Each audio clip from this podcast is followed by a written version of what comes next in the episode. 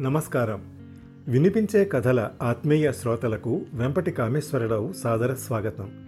ఈనాటి వినిపించే కథలలో కనిపించే రెండవ నవల వివాహ బంధాలు పదమూడవ భాగం. రచన శ్రీమతి డి కామేశ్వరి.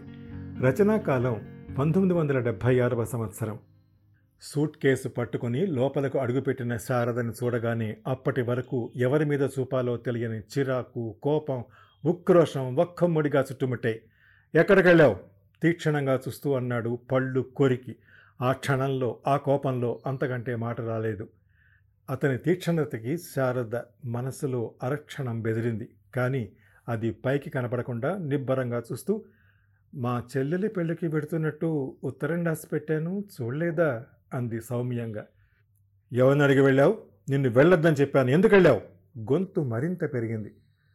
అలా నా చెల్లెలి పెళ్ళికి కూడా వెళ్ళడానికి వీలు లేదని కట్టడి చేసే అధికారం మీకు లేదని తెలిసాక వెళ్ళాను. శారద నిబ్బరంగా చూస్తూ అని సూట్ కేసు పట్టుకుని లోపలికి వెళ్ళబోయింది. శివరాం ఒక్క క్షణం నిర్ఘాంతపోయాడు. తనని ఎదిరించి నిర్లక్ష్యంగా జవాబిస్తున్నది శారదేనా అన్న దిగ్భ్రమతో అపనమ్మకంగా చూశాడు శారదని. వెంటనే అతని మొహంలో రక్తం పొంగింది. విసురుగా దగ్గరికి వెళ్ళి చెయ్యెత్తి ఎదిరించి జవాబు చెప్తున్నావా? అంతవరకు వచ్చిందా నీ వ్యవహారం? పళ్ళు కొరిక్కాడు. శారద ఆ కోపానికి బెదరకుండా సూటిగా తీక్షణంగా చూసింది. ముందా చెయ్యదించండి తిట్టి కొడితే ఇక మీదట నేను సహించను. భార్యని మర్యాదగా చూడటం నేర్చుకోండి. మరోసారి నిర్ఘాంతపోవటం శివరాం వంతైంది. మాటల కోసం తడుముకున్నాడు. ఓహో! అంతవరకు వచ్చిందా వ్యవహారం? అంత పొగరెక్కిందా? మాటకు మాట జవాబిచ్చింది దానివయ్యావా? పో! ఎక్కడి నుంచి వచ్చావో అక్కడికే పో! నువ్వేం చేస్తే అది సహించి పడుంటా అనుకున్నావా పో ముందు బయటికి. ఉగ్రుడై అరిచాడు. అగ్నిసాక్షిగా నలుగురు ఎదురుగా కట్టుకున్న భార్యను పొమ్మనడం అంత సులువు కాదు. భార్యను వదిలించుకోవాలంటే చాలా తతంగా ఉంది. నేను పోవాలంటే కోర్టుకకి విడాకులు ఇవ్వండి అంతవరకు పొమ్మనే అధికారం మీకు లేదు. శివరాంకిది రెండో షాక్. శారదలో ఈనాటి ఈ తీరు శివరాం ఊహించనిది. అడుగడుగునా అతను ఆశ్చర్యచకితులవుతూ శారదకేం పిచ్చి పట్టలేదు కదా అన్నట్టు తెల్లబోయి చూశాడు. ఆమె అంత నిర్లక్ష్యంగా మాట్లాడుతుంటే ఏం చెయ్యాలో తోసలేదు. పుట్టింట్లో ఎవరో ఏదో నేర్పి ఉంటారు. ఆమె ముందు తగ్గిపోవడానికి అహం అడ్డొచ్చింది. ఓహో! అంత దూరం వెళ్ళిందన్నమాట వ్యవహారం. అంత సరదాగా ఉంటే అలాగే ఇస్తాను విడాకులు. అడుక్కు తింటూ పోదువు గాని. ఉక్రోషంగా కసిగా అన్నాడు. పర్వాలేదు. ఈ బతుకు కంటే ఏ బతుకు తీసిపోదులేండి. మీ ఇంట్లో చేసే వంట మరొకరి ఇంట్లోనన్నా చేసి ఆ మాత్రం తిండి సంపాదించుకోగలను. ఇంతకంటే ఆత్మగౌరవంతో బతకగలను. అంచేత పో పో అని బెదిరించకండి. నిర్లక్ష్యంగా అంది. నిన్ను నేను బాధ పెడుతున్నానని నలుగురికి చెప్పడానికే కదూ ఆత్మహత్య తలపెట్టి నన్ను నలుగురిలో అవమానం చేస్తావు పైగా ఎదిరించి జవాబులు చెప్తావా? తప్పు తప్పనడం పోయి నీ ఇష్టం వచ్చినట్టు ప్రవర్తిస్తే సహిస్తా అనుకున్నావా? అరిచాడు. ఎదురైన ఈ స్థితి అతను ఊహించనిది. అందువల్ల మనిషి వణికిపోతున్నాడు. ఆవేశంతో ఒళ్ళంతా చెమటలు పట్టింది. అవును ఆత్మహత్య తలబెట్టడం పొరపాటే. తప్పే. మీలాంటి వారికి భయపడి నిండు నూరేళ్ళ జీవితాన్ని ముగించాలనుకోవటం నా తప్పే. నేను చస్తే రేపటికి రెండు అనుకుని మూడో రోజు మళ్ళీ పెళ్ళికి తయారయ్యే మీలాంటి వారికి జడిసి నా బతుకు పరిసమాప్తి చేసుకోవాలనుకోవటం అవివేకమే. నలుగురికి తెలియడం మంచిదేలండి. రేపొద్దున ఏం జరిగినా నేరం నా మీద ఉండదు శారద నిర్లక్ష్యంగా అంది. శివరాం కోపం ఆఖరి మెట్టుకు చేరింది. పో ముందు బయటికి! గుమ్మం వైపు వేలు చూపాడు. ఎందుకలా అరుస్తారు? ఇందాక చెప్పాను. కోర్టులో విడాకులు పుచ్చుకునే వరకు మీ భార్యనే అంతవరకు పొమ్మనే హక్కు మీకు లేదు. శారద లోపలికి వెళ్ళబోయింది. శివరాం ముందు కొరికి చెయ్యి వెనక్కి లాగి చెంప చెళ్ళు మనిపించాడు. వెళ్ళవు? ఎలా వెళ్ళవో చూస్తాను. క్షమాపణ చెప్పు. తప్పైందని కాళ్ళు పట్టుకో. లేదంటే వెళ్ళు. ఈ రెండిట్లో ఏం చేస్తావో చెయ్యి. నిప్పులు కురిపించాడు కళ్ళలో. శారద చెంప పట్టుకుని క్రోధావమానాలతో ఎగిసిపడుతున్న గుండెలతో తీక్షణంగా చూసింది. నా ఒంటి మీద చెయ్యి వేస్తే మర్యాదగా ఉండదని ముందే చెప్పాను. అయినా కొట్టారు. క్షమాపణ కోరాల్సినంత తప్పులు నేనేం చేయలేదు చెప్పను. సరే. మీరు అక్కర్లేదనుకున్నప్పుడు భార్యని గౌరవంగా చూడలేని భర్త నాకు అవసరం లేదు. ఇందాకే చెప్పాను ఇంతకంటే ఏ బతుకు తీసిపోదని నేను తెగించాను. ఇన్నాళ్ళు మీ జులం సహించాను. నా ఊర్మికే హద్దు దాటింది. నేను వెడుతున్నాను. Good bye. శారద స్థిరంగా చెప్పదలిసింది చెప్పి సూట్ కేసు పట్టుకుని గుమ్మం వైపు అడుగులు వేసింది. పొమ్మనగానే బెదిరి కాళ్ళు పట్టుకుంటుందని తప్పైందని ప్రాధాయపడుతుందని ఆశించిన శివరాంకి శారద నిజంగా వెళ్ళిపోతుంటే కర్తవ్య విమూఢుడిలా నెవ్వరపై చూశాడు. అతని శరీరం భయంతోనూ ఆవేశంతోనూ వణకసాగింది సుత్తులతో కొట్టినట్టు తల బద్దలవుతోంది. ఒళ్ళు వేడెక్కిపోయింది. నిలబడడానికి శక్తి లేనట్టు పక్క మీద వాలిపోయాడు. శారద విజయ దగ్గరకు వెళ్ళి జరిగిందంతా చెప్పింది. సరే మొదటి స్టెప్గా మన ప్రయత్నం మనం చేద్దాం. అతని ఆఫీసర్ని కలిసి మాట్లాడదాం అంది విజయ. విజయ శారదల్ని ఆశ్చర్యంగా చూశాడు అధికారి. విజయ తనని తాను పరిచయం చేసుకుని శారదని పరిచయం చేసింది. అతను మర్యాదగా లేచి నమస్కరించి yes madam what can I do for you? అన్నాడు నమ్రతగా. మీతో ఈమె గురించిన కొన్ని పర్సనల్ మ్యాటర్స్ మాట్లాడాలని వచ్చాను. ఆయన అర్థం కానట్టు ఆశ్చర్యంగా చూశాడు. విజయ విశదంగా శారద గురించి శివరాం గురించి ముందు నుంచి దాంపత్యంలో కలతలు కట్న కానుకల లోపానికి భార్యని మాటలతో శివరాం ఎలా హింసించింది చెయ్యి చేసుకోవటం ఆఖరికి పుట్టింటికైనా పంపని అతని అమానుషత్వం విరక్తిలో శారద ఆత్మహత్యా ప్రయత్నం తన వైద్యం చేయటం అన్నీ వివరంగా చెప్పింది. రియల్లీ? ఆశ్చర్యంగా అన్నాడు అధికారి. ఈ రోజుల్లో కూడా భార్యను ఇలా హింసించేవారున్నారంటే మా మగవాళ్ళం సిగ్గుపడవలసిన విషయమే. శివరాం లాంటి విద్యార్థికుడు కూడా ఇలా ప్రవర్తించడం నిజంగా అమానుషమే అయితే ఇంతకీ డాక్టర్ నన్నేం చేయమంటారు? ఇది అతని పర్సనల్ మ్యాటర్ కదా. అవును ఇది అతని సొంత విషయమే. కానీ అతను మీ కింద పనిచేస్తున్నాడు. అతని కాండక్ట్ మోరల్స్ ప్రిన్సిపల్స్ వీటితో మీకేం పనిలేదా రూల్స్ రెగ్యులేషన్స్ ఒప్పుకోవడానికి మానడానికి మీది గవర్నమెంట్ సర్వీస్ కాదు. మీది ప్రైవేట్ ఫామే మీ ఇష్ట ఇష్టాలతో ఒక ఉద్యోగిని ఉంచగలరు తీసేయగలరు మూడు నెలల జీతంతో లేక మూడు నెలల నోటీస్తో. అతన్ని కాస్త నయాన బెదిరించి లొంగదీసుకోలేరా ఉద్యోగం పోతుందంటే ఎలాంటి వారికన్నా భయం ఉంటుంది కదా? విజయ ఆశగా చూస్తూ అడిగింది. ఆఫీసరు ఆలోచనలో పడ్డాడు. కానీ ఈ ఉద్యోగం కాకపోతే మరోటి చూసుకుంటాడు. దీంతో కాపురం చక్కపడుతుంది అని ఏముంది? సందేహంగా అన్నాడు అధికారి. ఈ రోజుల్లో ఒక ఉద్యోగం లేకపోతే మరోటి అంత సులువుగా దొరికే రోజుల దొరికిన ఎంత ప్రయత్నం చేయాలి ఎన్నాళ్ళు పడుతుంది ఈ భయం అతనికి ఉండదా? ఇంతకీ నిజంగా ఉద్యోగం తెగద్దు. కాస్త బెదిరించి చూడండి. ఓ స్త్రీ కాపురం నిలబడడానికి మీ చేతనయ్యింది మీరు చేస్తే మీ మేలు మర్చిపోలేను సార్. కరెక్ట్. చూస్తాను. Let me see what can I do for her. నిజంగా ఇది చాలా విచారించదగిన విషయం. నా చేతనైన సాయం చేస్తాను. తల పంకించాడాయన. Thank you sir. మీరు ఈ మాత్రం భరోసా ఇస్తే చాలు. అతను దారికి వస్తాడని నా నమ్మకం. విజయ సంతృప్తిగా అంది. ఇంతకీ మీరు ఆమెకి ఏమవుతారు కుతూహలంగా అడిగాడు.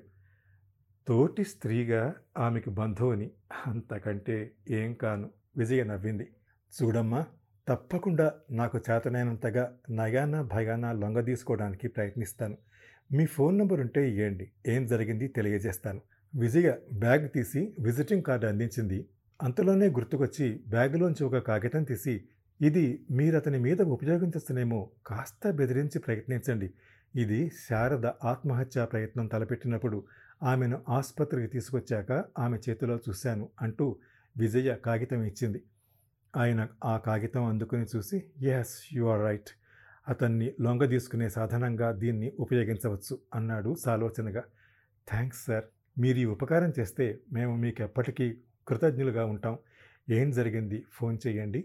విజయ శారద నమస్కరించి లేచి సెలవు తీసుకున్నారు. ఆ రోజు పడక వేసిన శివరాం ఆ పడక పడక వారం రోజులు ఒళ్ళు తెలియని జ్వరంతో పక్కన అంటిపెట్టుకుని ఉండిపోయాడు. ఆ రోజు ప్రయాణపు బడలికతో ఒళ్ళు నొప్పులు తలనొప్పులు అనుకున్నాడు. అసలే శరీరం చికాకుకు తోడు ఆ రోజు శారదతో జరిగిన గొడవతో అతని మనసు స్థిమితం కోల్పోయింది. ఏం చెయ్యాలో తోతని నిస్సహాయ స్థితిలో పక్క మీద అశాంతిగా వాలిపోయాడు. ఆ పడుకోవటం సాయంత్రం ఐదింటికి కానీ కళ్ళు తెరవలేదు. దాహంతో గొంతు ఎండిపోతుంటే జ్వరం ఒళ్ళు నొప్పులు తలనొప్పితో మురుగుతూ శారదా మంచినీళ్ళు అన్నాడు నీరసంగా. శారద లేదన్న సంగతి ఉదయం జరిగింది అతనికి గుర్తే లేదు. ఎంతసేపటికి శారద రాకపోవడంతో గట్టిగా అరిచాడు. అప్పటికీ జవాబు రాకపోవడంతో అవమానంగా పక్క మీద నుంచి లేవబోయాడు. లేవగానే తల తిరిగినట్టయి మళ్ళీ తలగడ మీద వాలిపోయాడు. కళ్ళకి చీకట్లు కమ్మినట్టయింది. కళ్ళు తెరవాలన్నా బరువుగా అనిపించి తెరవలేకపోయాడు. మరో రెండు నిమిషాలకి కానీ అతని స్థితి అతనికి అర్థం కాలేదు. అది అర్థమయ్యాక నెమ్మదిగా ఉదయం శారదతో జరిగిన ఘర్షణ శారద వెళ్ళిపోవటం గుర్తుకొచ్చి ఒక్కసారిగా ఎందుకో గుండె జల్లుమంది. శారద లేదు. తనకు ఇంత జ్వరం ఎలా? ఏం చేయటం అన్న సంగతి తలుచుకోగానే అతనికి ఏదో తెలియని జంకుతో గుండె దడదడలాడింది. శివరాం దేహస్థితి మనస్థితి ఆ ఒక్క అరగంటలో దిగజారిపోయి శారదతో తగువ తెచ్చుకున్నందుకు మనసులో ఏదో మూల పశ్చాత్తాపం లాంటిది మెదిలింది. అంతకంటే ఆలోచించే ఓపిక లేకపోయింది ఆ క్షణంలో అతనికి. అలాగే నెమ్మదిగా లేచి వీధిలో ఆడుకుంటున్న ఒక పిల్లవాడిని నెమ్మదిగా పిలిచి ఎదురింటాయన్ని ఒక్కసారి రమ్మని కబరంపాడు. ఆయన వస్తూ శివరాం స్థితి చూసి అదేమిటలా ఉన్నారు? అన్నాడు ఆశ్చర్యంగా. జ్వరం అండి పొద్దున్నుంచి చాలా జ్వరంగా ఉంది. కాస్త ఎవరినైనా పంపి డాక్టర్ని ఎవరినైనా పిలిపించగలరా? అలాగే మా అప్పలమ్మకి కాస్త కబురం పండి ఇంత కాఫీ కానీ హార్లిక్స్ కానీ చేసిస్తుంది. ఉదయం నుంచి ఏం తాగలేదు. నీరసంగా అన్నాడు. అయ్యో అదే. మీ ఆవిడ ఊరి నుంచి వచ్చినట్టున్నారే. ఆవిడ లేరా ఏమిటి? శారద ఉదయం మళ్ళీ వెళ్ళిపోవడం చూసి ఏం తెలియనట్లు ఆరా తీశాడు ఆయన. శివరాం జవాబు ఏం చెప్పాలో తెలియక తడబడిపోయాడు. లేదు లేదు ఆవిడ. ఊరికి వెళ్ళింది గుణిగాడు. ఆయన నమ్మలేనట్టు చూశాడు. అదే ఊరు నుంచే వచ్చి మళ్ళీ వెళ్ళారు? అవును. ఉదయం ఆవిడ విసురుగా ఇంట్లోంచి వెళ్ళారు. మీరేదో కోపంగా అరుస్తున్నారు. మళ్ళీ తగవులాడారా? ఆయన ఆరాలు చూస్తుంటే శివరాం ఒళ్ళు ఉడికిపోసాగింది. కానీ ఏమనలేని నిస్సహాయ స్థితిలో పడిపోయాడు. ఏం లేదు. ఏదో గొడవ గొణిగాడు.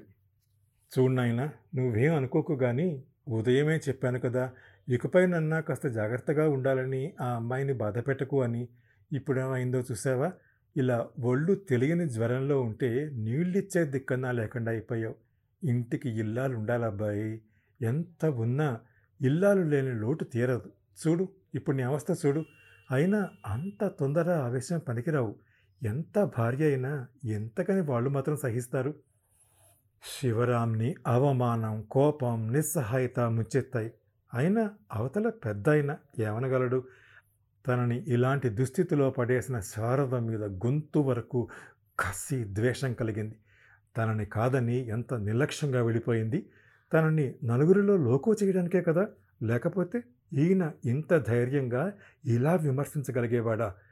నల్లబడిన శివరాం మోహన్ చూసి ఆయన ఉపన్యాసం ఆపి సరే జరిగింది ఏదో జరిగింది ఆ విషయం తర్వాత ఆలోచించవచ్చు. ముందు కాస్త హార్లిక్స్ పంపిస్తాను మా ఇంట్లోంచి.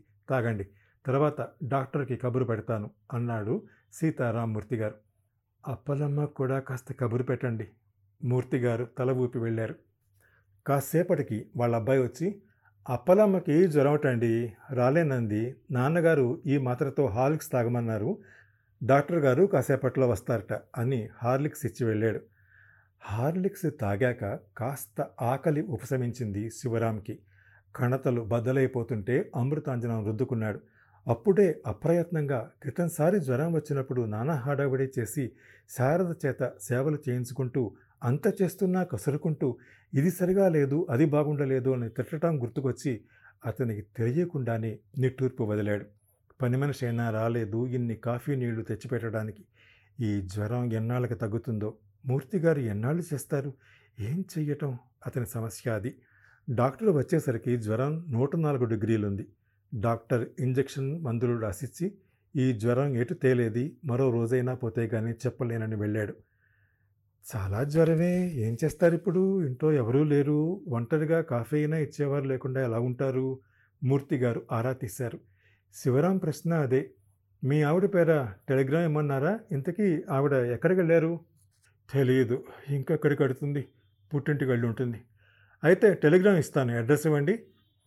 తనని కాదని అంత అహంకారంతో వెళ్ళిపోయిన భార్యని ఇంత వెంటనే ప్రాధాయపడుతున్నట్టు రమ్మనటానికి శివరాంకి అహం అడ్డం వచ్చింది. నువ్వు నా మొగుడువే కాదన్న దాన్ని తను లెక్క కానట్టు పోయిన దాన్ని తనే పిలవటమా? ఆత్మాభిమానం అంగీకరించలేదు. మొగుడంటే ఏమిటో తెలియచెప్పాలి పుట్టింట్లో ఉండి బుద్ధి వచ్చి తన దగ్గరికి తప్పైందంటూ ప్రాధేయపడుతూ రావాలి తనే. అంతేకాని ఇప్పుడు తను పిలిస్తే ఇంకా తన మీద ఇంకేం గౌరవం భయం భక్తి ఉంటాయి. లోకవైపోడు. ఇంకా తన మాట లెక్క చేస్తుందా? శివరాం మనసులో అలజడి ఇది.